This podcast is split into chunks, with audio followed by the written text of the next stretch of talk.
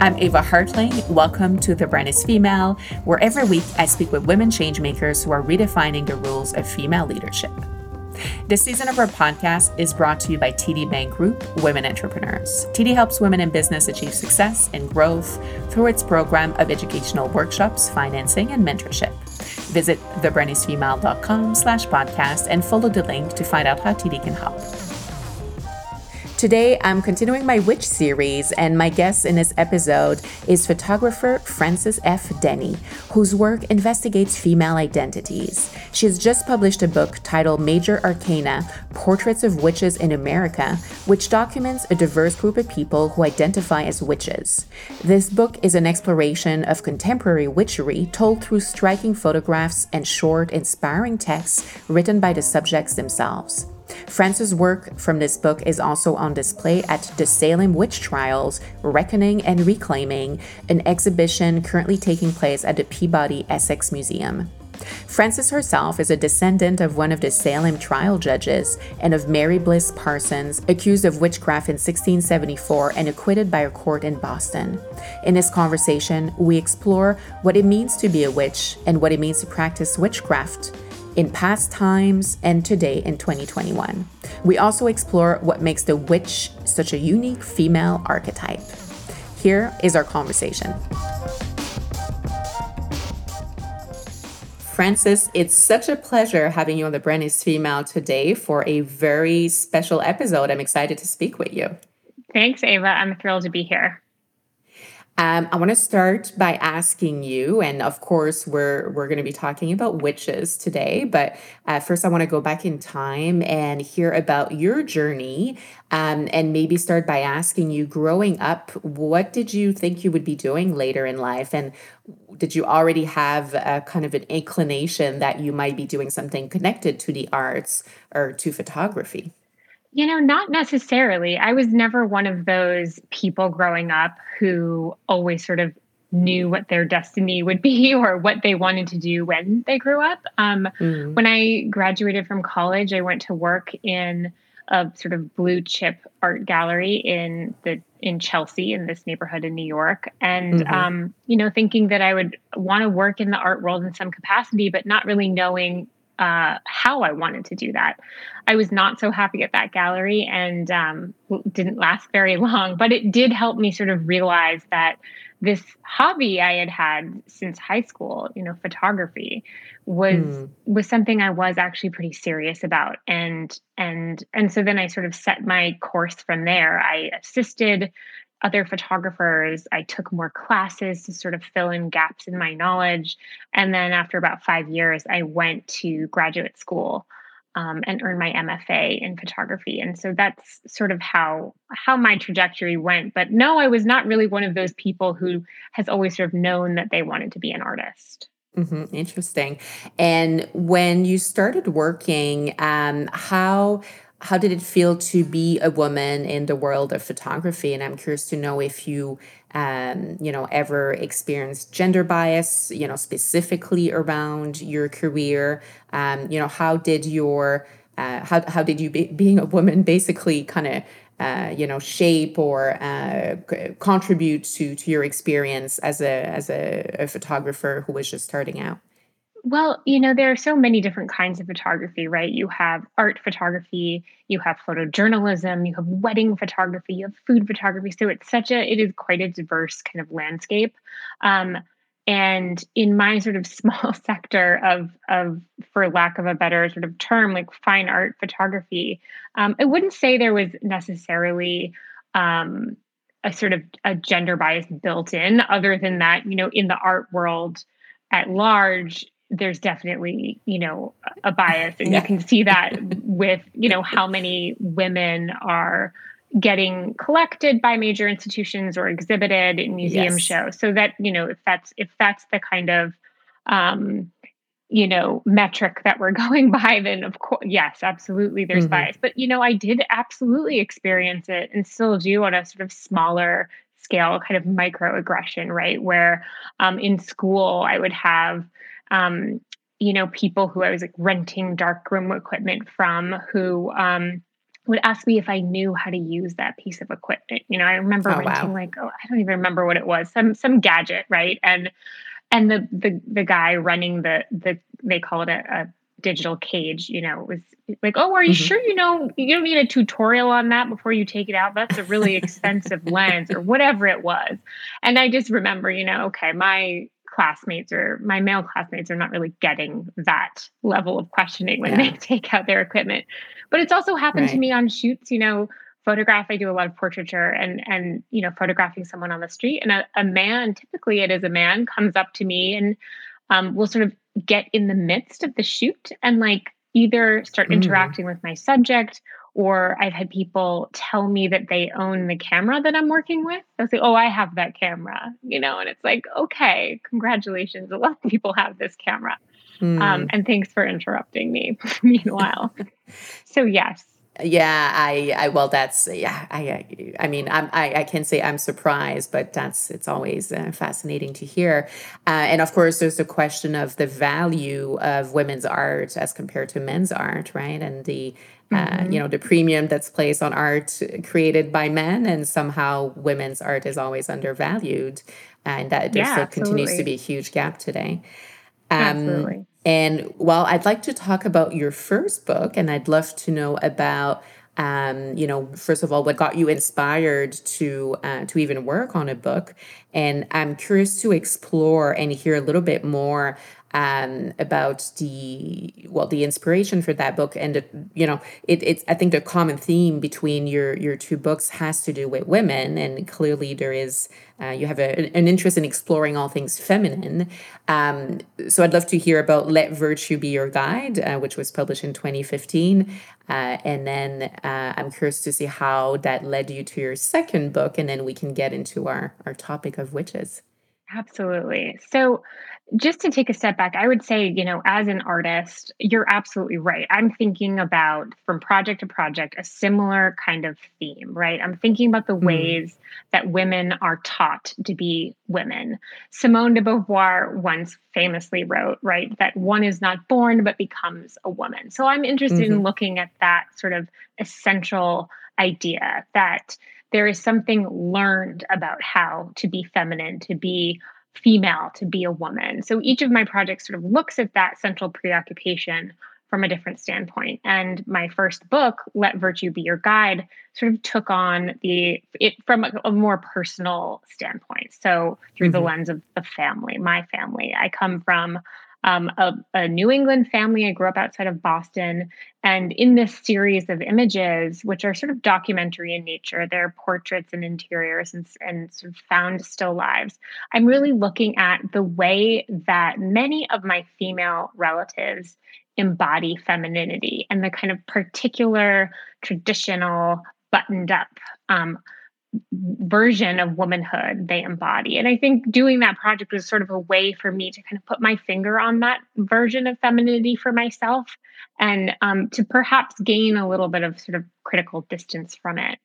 Um, so yeah, that that's really where where Let Virtue Be Your Guide came from. And I, I stole my title from a well, I adapted it from the title of an exhibition in I believe it was 1982 of colonial girls embroidery samplers. Oh. So, for those of you who don't know, these embroidery samplers were these didactic learning tools that young girls and women would embroider with the ABCs, with sort of pictorial de- depictions of um, domestic scenes like homes, and there would always like flower, very flowery, but there would also be like pieces of scripture. And on one, it said, Let virtue be a guide unto thee. And so I got mm-hmm. really hooked on this idea of virtue. What is female virtue? What does that mm. mean, and how has that word kind of um, changed over time? Mm. Would you be able to share something you learned or discovered through working on on that first book, uh, or you know, around the concept of femininity, and and maybe even how it possibly altered your view of the concept, and you know, generally speaking?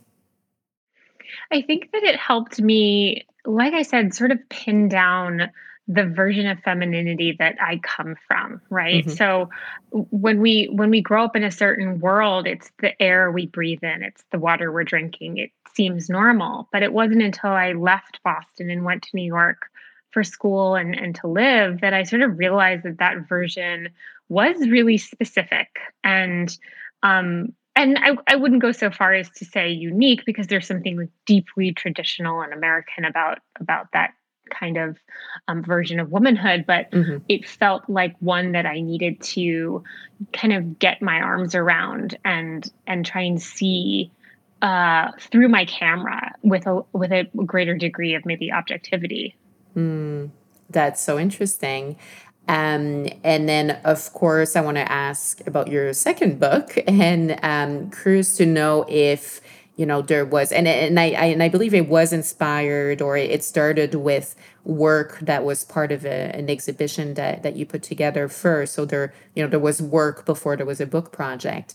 Um so I'd love to know about what put you on the path to witches so, actually, it started with my first book. When I was looking at this culture that I come from in New England, I did a pretty deep dive into looking at my family tree. And there is this document that my father compiled um, a long time ago that details my family ancestry um, quite ag- aggressively.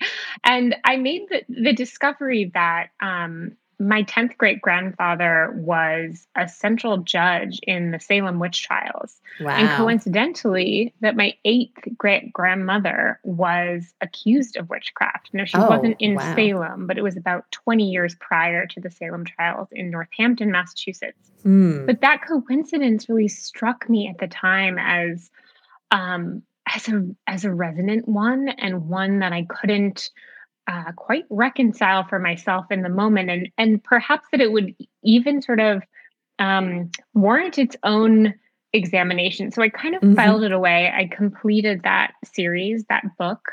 And then several years later was reading a fabulous book, which is called um, The Witches, Salem 1692 by the historical biographer Stacy Schiff and of course was reminded of this ancestor of mine because he's like i said a sort of central character in the story of the salem witch trials.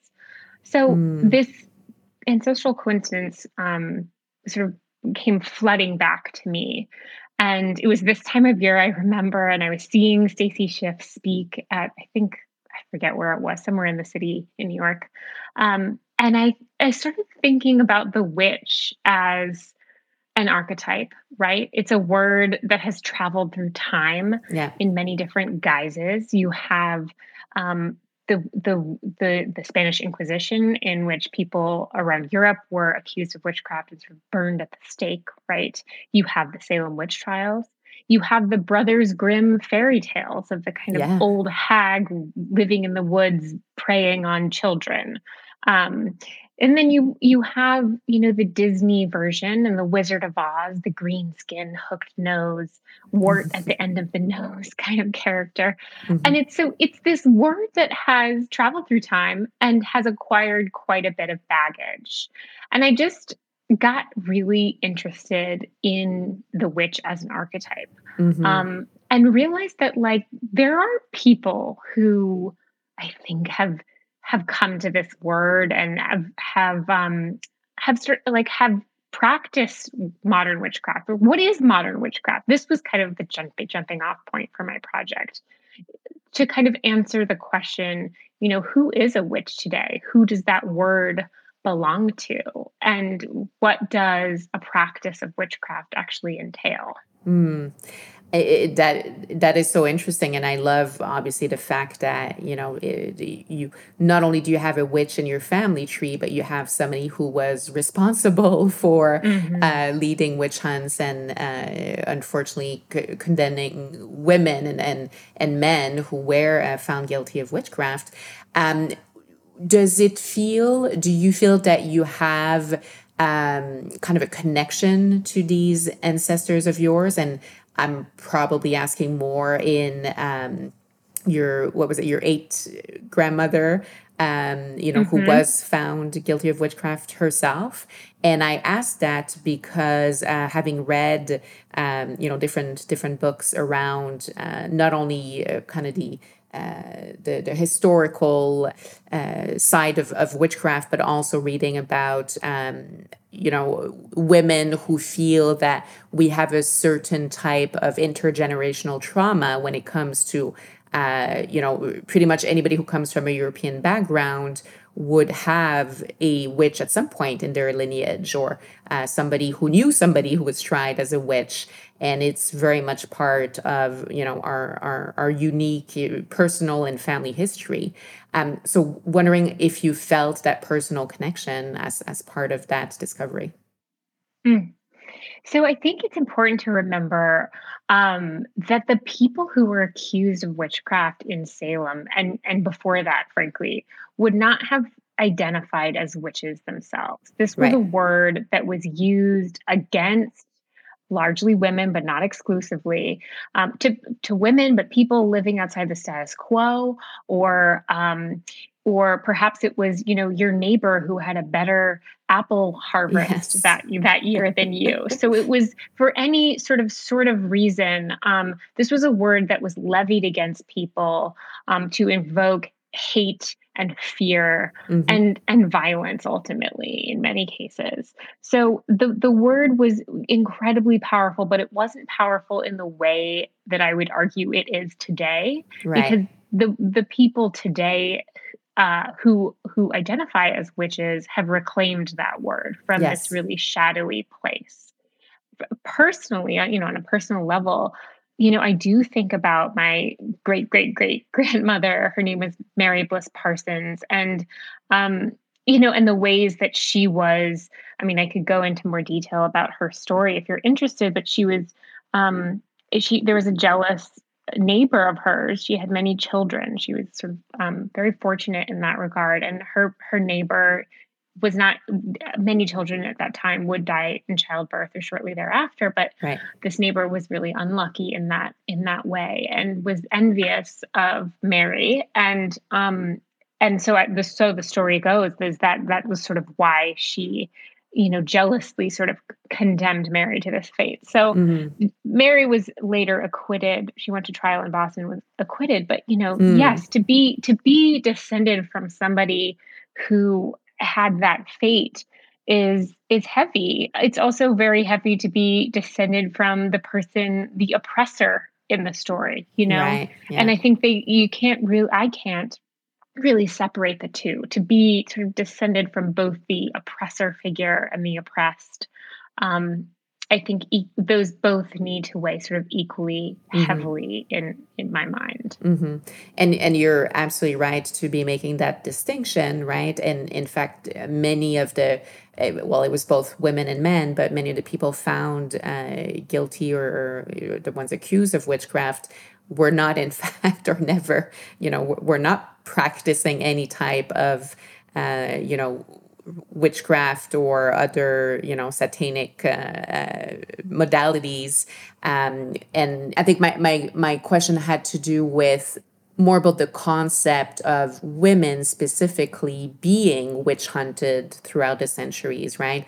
And as you pointed out, usually because they dared being different or they dealt with somebody who was envious or jealous or you know felt in competition with them in some way. Um, and i think it's interesting what, what you bring up with witches today who have kind of reclaimed that title. Uh, but i think today we still have the two types of witches right? Because it still feels like women are still persecuted and uh, mm-hmm. uh, you know uh, found guilty of a, a number of things so that that concept of uh, you know using accusing women of doing something wrong and then putting them on trial um, has you know it, it, may have shifted it may have changed we may not be calling it uh, witch hunts anymore but it's mm-hmm. still taking place. Um, absolutely. Absolutely. And scapegoating and double standards where women are accused of things that men wouldn't be. Absolutely. All of those things this season of The Brand is Female is made possible with the support of TD Bank Group Women Entrepreneurs. Confidently building your business takes sound advice plus guidance to the right connections, tools, and resources. As a woman entrepreneur myself, I know I need all the support I can get. What's great about TD's services for women in business is their collaboration based approach. They work with both internal and external partners who can provide education, financing, mentorship, and community support. TD employees are able to be proactive in the advice and guidance they give to women in business. They can facilitate and connect you with workshops, coaching, and mentorship, and they engage other like minded business leaders in an authentic way so we can share experiences and learn from each other. So I'd love to hear about starting to work on the photo project uh, around mm-hmm. witches. So how where where did you start and how uh, how did you find your first witch basically yeah so once i had sort of figured out what i wanted to do um, it was no easy feat doing it because i was such an outsider to the world of modern witchcraft mm-hmm. so what i did was write a letter that was basically an artist statement talking about my ancestral connection and my sort of intention for the project and i sent it to a handful of women that I already knew who I had a kind of hunch about or intuition, you could say, that I, I thought they would sort of understand what I was getting at. It was scary, frankly, to be emailing people asking them in so many words, you know, are you a witch? And do you want to be photographed within this you know photography portrait series as a witch? Um, but much to my amazement they very quickly sort of jumped on board and got excited about it. And we did the photo shoots and the interviews. And and then they in turn um, introduced me to people that they knew who also identified as witches in in different capacities. And very very soon after i had maybe a critical mass of 10 or 12 people I had witches coming out of my ears. I mean, you should have seen my my inbox. It was like this vast network that spanned, you know, across the country of people who I would be sending this letter to and getting connected to their friends and their coven mates and etc. Um, so it became this pretty large web that grew up around me. Um, so like it you know it's not very sexy to say so but it was almost like this networking endeavor i have to say um, and then I also did, aside from through, you know, getting referred by people that I had photographed or knew, I also did some scouting at witchcraft festivals and mm. occult books, bookstores or shops around the country. Anytime I went to a new place, I would kind of hit up the local occult shop and and do some scouting there. Um, and then also on Instagram too. But it was it became really apparent to me quite early on that the landscape of American witchcraft is incredibly diverse, and that my photographs needed to represent that diversity really faithfully. And I don't mean diversity just in terms of, say, ethnicity or belief system or type of witchcraft being practiced, but I mean it in terms of geography, age, um, body type. It really, I knew that the photographs needed to reflect all of these um, multi-dimensional ways that um, so many different kinds of people around the country were embodying this word witch. Mm. and uh, so who are those witches? And um and, and i'm sure there are uh, kind of you know common patterns or shared beliefs. Um how how would you describe them? And, and how did they describe themselves?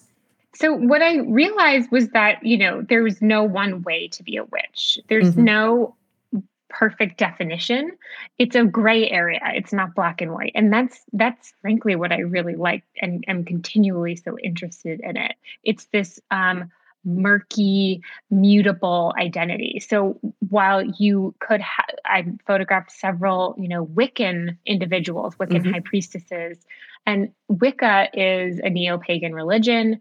There are many sects of, of Wicca, and they can be quite prescribed, like specific, you know, initiation rituals to um, get sort of go up the ranks isn't the greatest word to use, but um, right. to sort of enter into a, a Wiccan coven. But um, but then there it is. It can be the the idea of which can be extremely self sort of defined and individualized. So it could be, I mean, I met people who identified as green witches, you know, they were herbalists or used plant mm. magic. Mm-hmm. I met um, sex witches, you know, who used their their work as sex workers in a way that they thought of as a kind of witchcraft.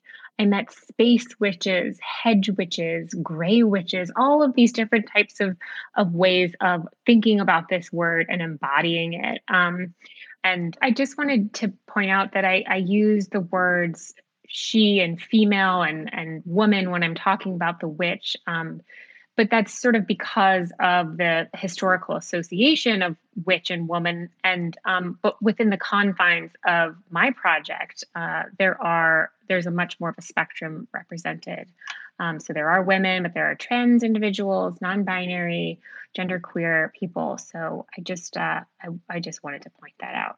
But i think that at the end of the day you know the thing that that I think many of them had in common was that they were drawn to witchcraft as a way to find a kind of agency or internal power or mm-hmm. a, a, way of kind of cultivating an internal power. And whether or not that power or energy was sort of used in a reflexive internal way or was sort of directed outwards towards others in say a, a healing capacity or a healing modality right. it didn't matter. It was this kind of conjuring of something inside. Mm, that's so interesting.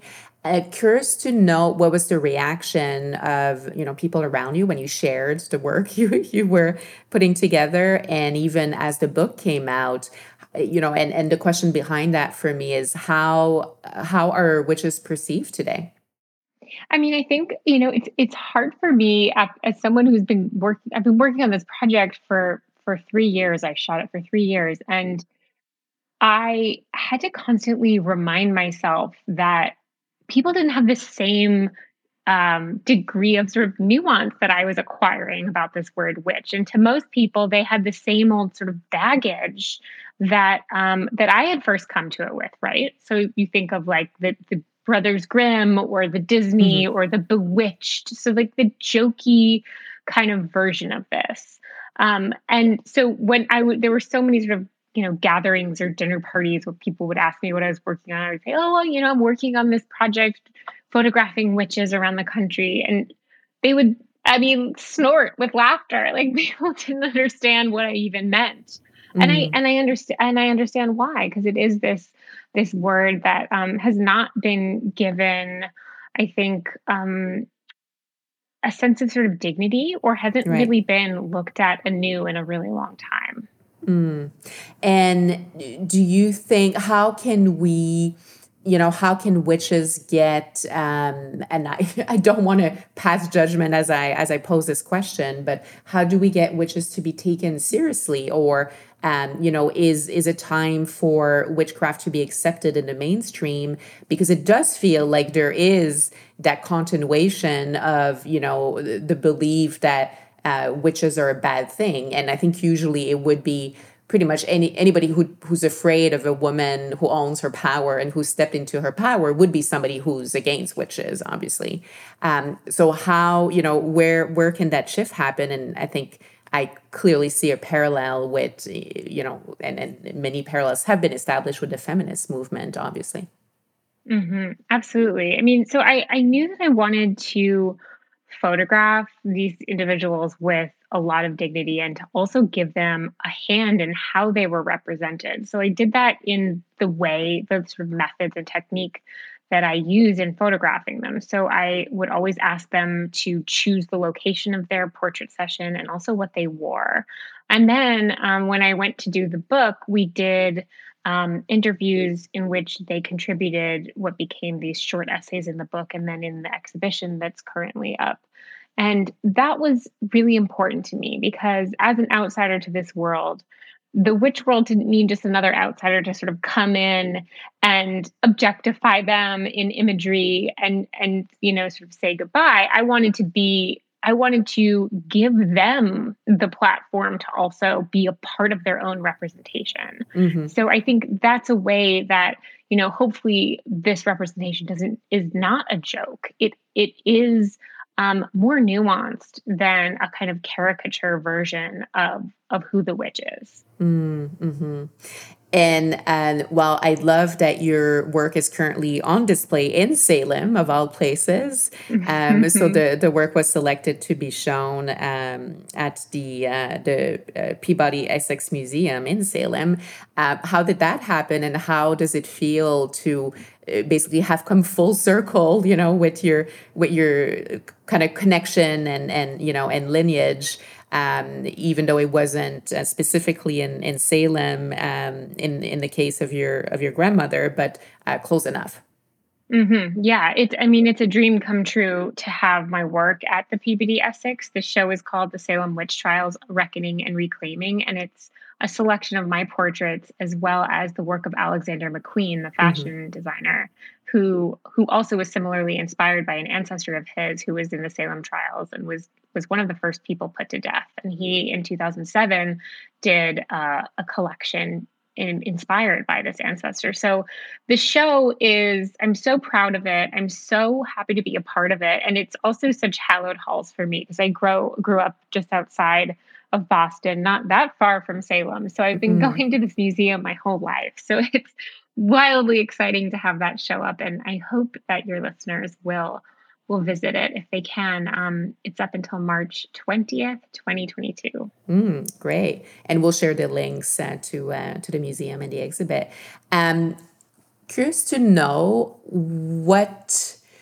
place does witchcraft or just the concept of a witch occupies in your own life um, it's such a good question. I, I have ha- been asked, and, and thank you for putting it so um, subtly. I have had people say, "So are you a witch too?" And, and that's all well and good, but I'm afraid my answer can be sort of disappointing because I, you know, I don't see myself as a witch um, because for the for sort of simple fact that I don't have a witchcraft practice at all. Mm-hmm, mm-hmm. However, you know, I think that doing this project has given me a new way of looking at the act of photographing as a kind of mm. intuitive mm. act that is magical. I mean, mm-hmm. it does, when I am in tune with my subject and sort of reading them and listening to them and sort of holding space for them, right? It, it feels like a kind of magic. And I can't really write down or tell you exactly how I do what I do because it comes from something so sort of interior mm-hmm. and instinctual but um but i think that having sort of immersed myself in this world for so long i, I do see that as a kind of magic mm. and what would you suggest to women who are looking to you know reclaim their inner witch or uh, you know tap into their their their inner witch and even if we're not talking about actual witchcraft but as you just pointed out there are elements uh, of uh, the concept of a witch that I think can be quite positive to to bring and, and quite empowering to bring into our lives.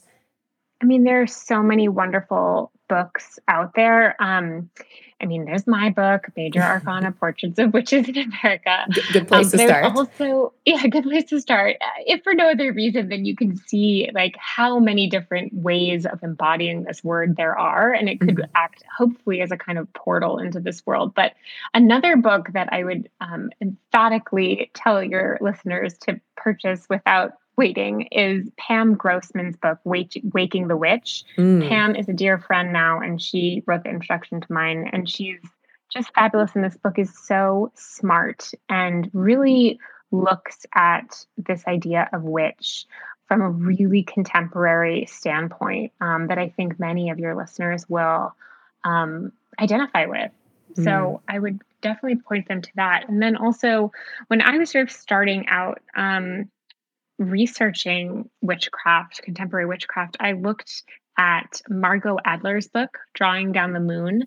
Margot Adler was a the late NPR correspondent. She was also a Wiccan priestess and mm-hmm. wrote this fabulous book that um, for me as someone who is really, as I said, an outsider to this world, really helped me get the lay of the land in a way that didn't that didn't feel super you know woo woo or uh, hocus pocusy. Uh, it felt really kind of anthropological almost, and mm. um, I really liked that book a lot.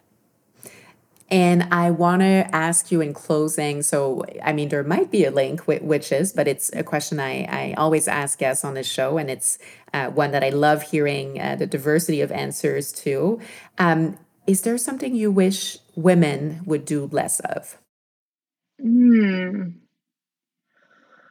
probably look at Instagram, right, or social media, especially young young women. Um, mm-hmm. I mean, I think you know this week it's like particularly think you know thinking about the ways in which social media, um, let's say, the ways in which social media distorts our perceptions of mm-hmm. others and also ourselves can be so damaging. I have a young daughter who's almost four, and I dread the day that she asks me. Um, for a phone, you know, mm. or or a Facebook account or an Instagram mm. account. Um, so yeah, I would say that. And I'm of course a total hypocrite because I have an Instagram account and it's a really important tool. Yeah. Um, as a photographer and, and an artist. Um, but yeah, I think that's what I would say.